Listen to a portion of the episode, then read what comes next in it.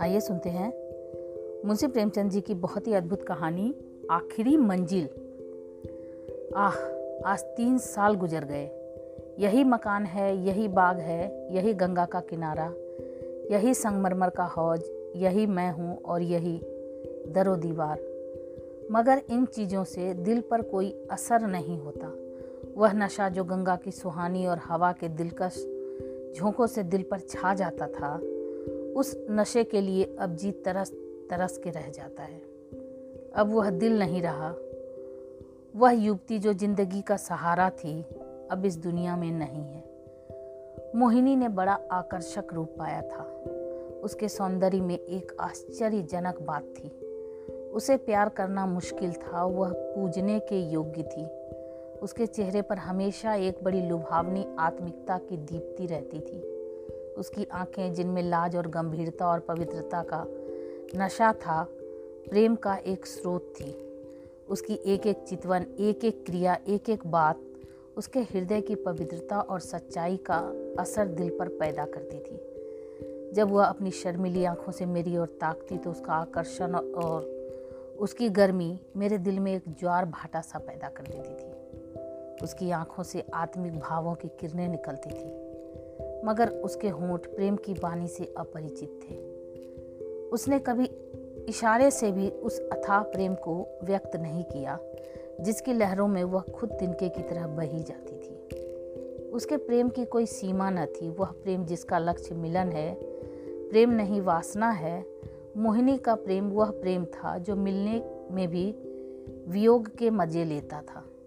मुझे खूब याद है एक बार जब उसी हौज के किनारे चांदनी रात में मेरी प्रेम भरी बातों से विभोर होकर उसने कहा था, आह, वह आवाज़ अभी मेरे हृदय पर अंकित है। मिलन प्रेम का आदि है, अंत नहीं।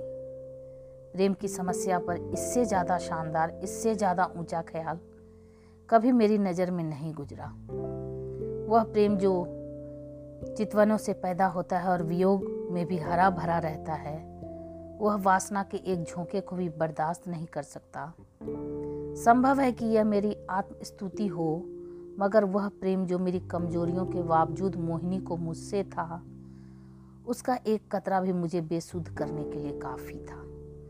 मेरा हृदय इतना विशाल ही न था, मुझे आश्चर्य होता था कि मुझमें वह कौन सा गुण था, जिसने मोहिनी को मेरे प्रति प्रेम से विह्वल कर दिया था। सौंदर्य आचरण की पवित्रता, मर्दानगी का जौहर, यही वह गुण है जिन पर मोहब्बत निछावर होती है। मगर मैं इनमें से एक पर भी गर्व नहीं कर सकता था। शायद मेरी कमजोरियाँ ही उस प्रेम की तड़प का कारण थी। मोहिनी में वह अदाएँ न थी जिन पर रंगीली तबीयतें फिदा हो जाया करती थी। तिरछी चितवन, रूप गर्भ की मस्ती, भरी हुई आँखें, दिल को मोह लेने वाली मुस्कुराहट चंचल वाणी, उनमें से कोई चीज़ यहाँ न थी। मगर जिस पर चाँद की मध्यम सुहानी रोशनी में कभी कभी फुहारें पड़ने लगती हैं, उसी तरह निश्चल प्रेम में उसके चेहरे पर एक मुस्कुराहट कौंध जाती और आँखें नम हो जाती। यह अदा न थी, सच्चे भाव की तस्वीर थी, जो मेरे हृदय में पवित्र प्रेम की खलबली पैदा कर देती थी। शाम का वक्त था, दिन और रात गले मिल रहे थे आसमान पर मतवाली घटाएँ छाई हुई थी और मैं मोहिनी के साथ उसी हौज के किनारे बैठा हुआ ठंडी ठंडी बया, बयार और मस्त घटाएँ हृदय के किसी कोने में सोते हुए प्रेम के भाव को जगा दिया करती है। वह मतवालापन जो उस वक्त हमारे दिलों पर छाया हुआ था उस पर मैं हज़ारों होशमंदियों को कुर्बान कर सकता था। ऐसा मालूम होता था कि उस मस्ती के आलम में हमारे दिल बेताब होकर आँखों से टपक पड़ेंगे।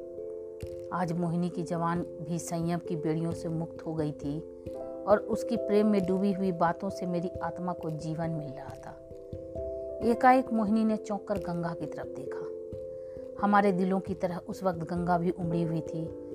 पानी की एक, उस उद्दिग्न उठती गिरती सतह पर एक दिया बहता हुआ चला जाता था और उसका चमकता हुआ अक्ष तिड़कता और नाचता एक पुच्छल तारे की तरह पानी को आलोकित कर रहा था।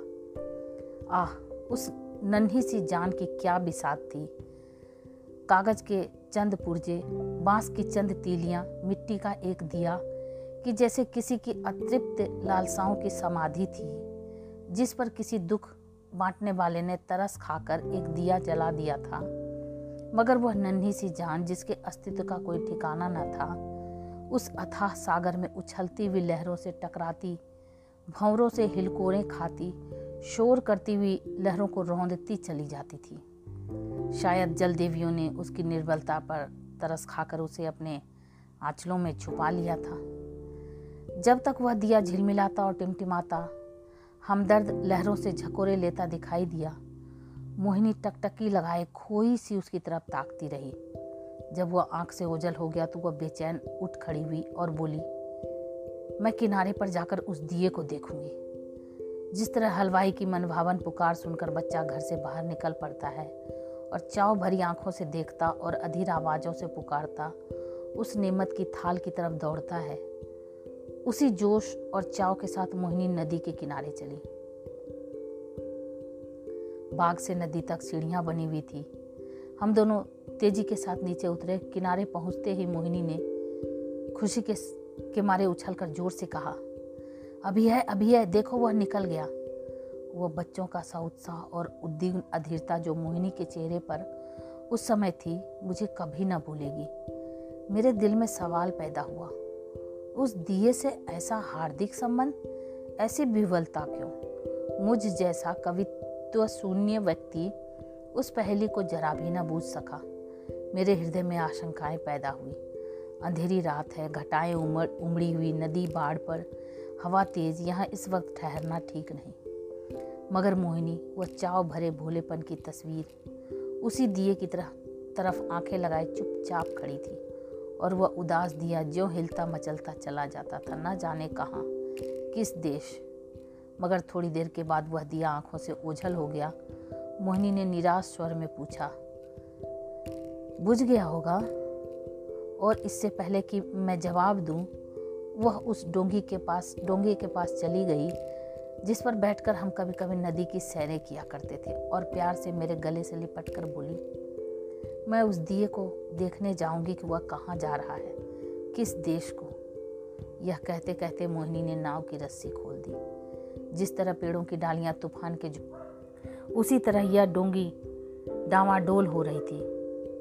नदी का वह डरावना विस्तार, लहरों की वह भयानक छलांगे पानी की वह गरजती हुई आवाज़, इस खौफनाक अंधेरे में इस डूँगी का बेड़ा क्यों का, क्यों कर पार होगा? मेरा दिल बैठ गया। क्या उस अभागे की तलाश में यह किस्ती भी डूबेगी? मगर मोहिनी का दिल उस वक्त उसके वश में न था।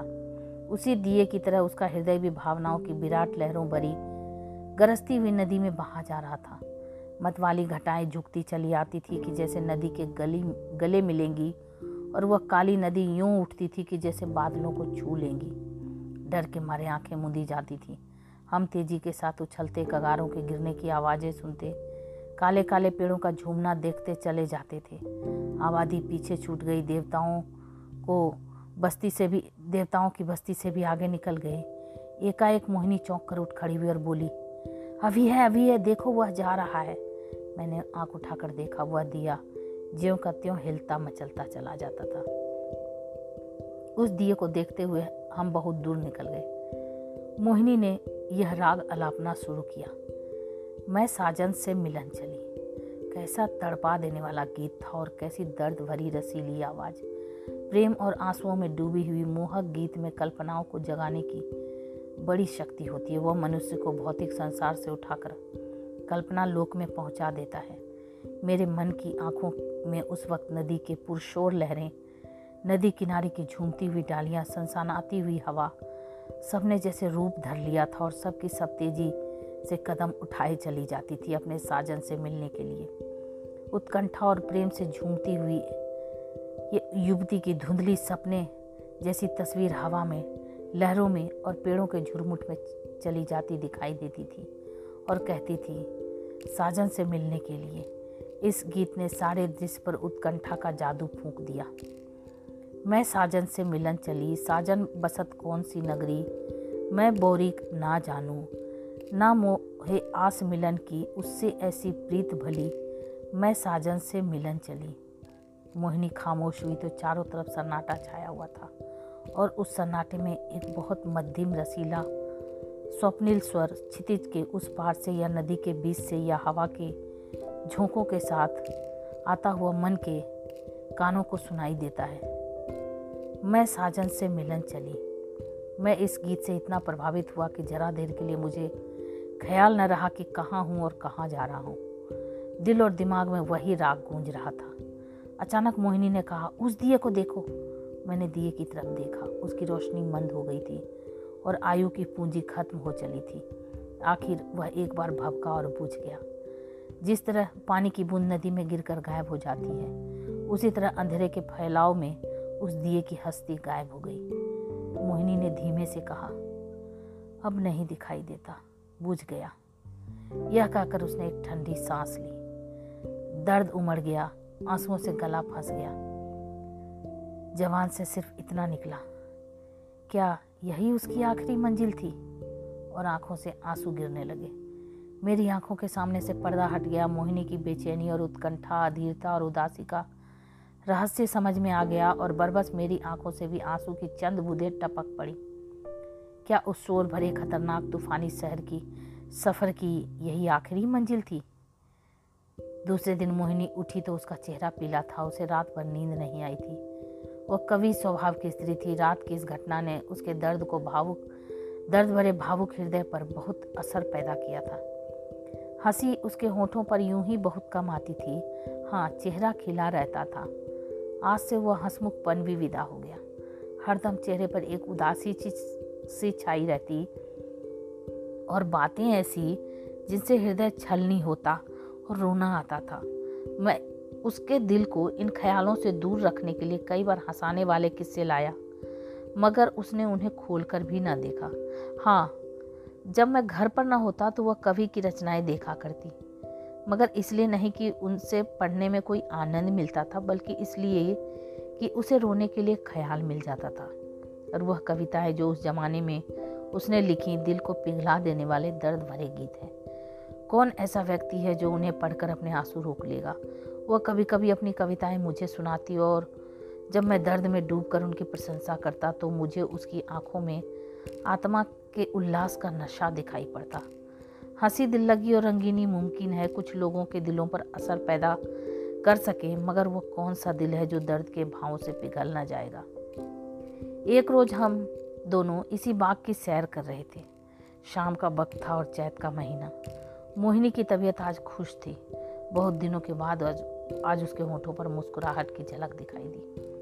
जब शाम हो गई और पूरनमासी का चाँद गंगा की गोद से निकलकर ऊपर उठा तो हम इसी हौज के किनारे बैठ गए।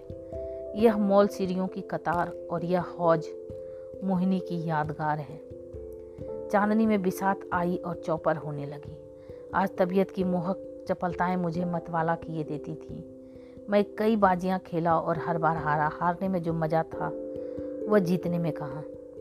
हल्की सी मस्ती में जो मज़ा है, वह छकने और मतवाला होने में नहीं।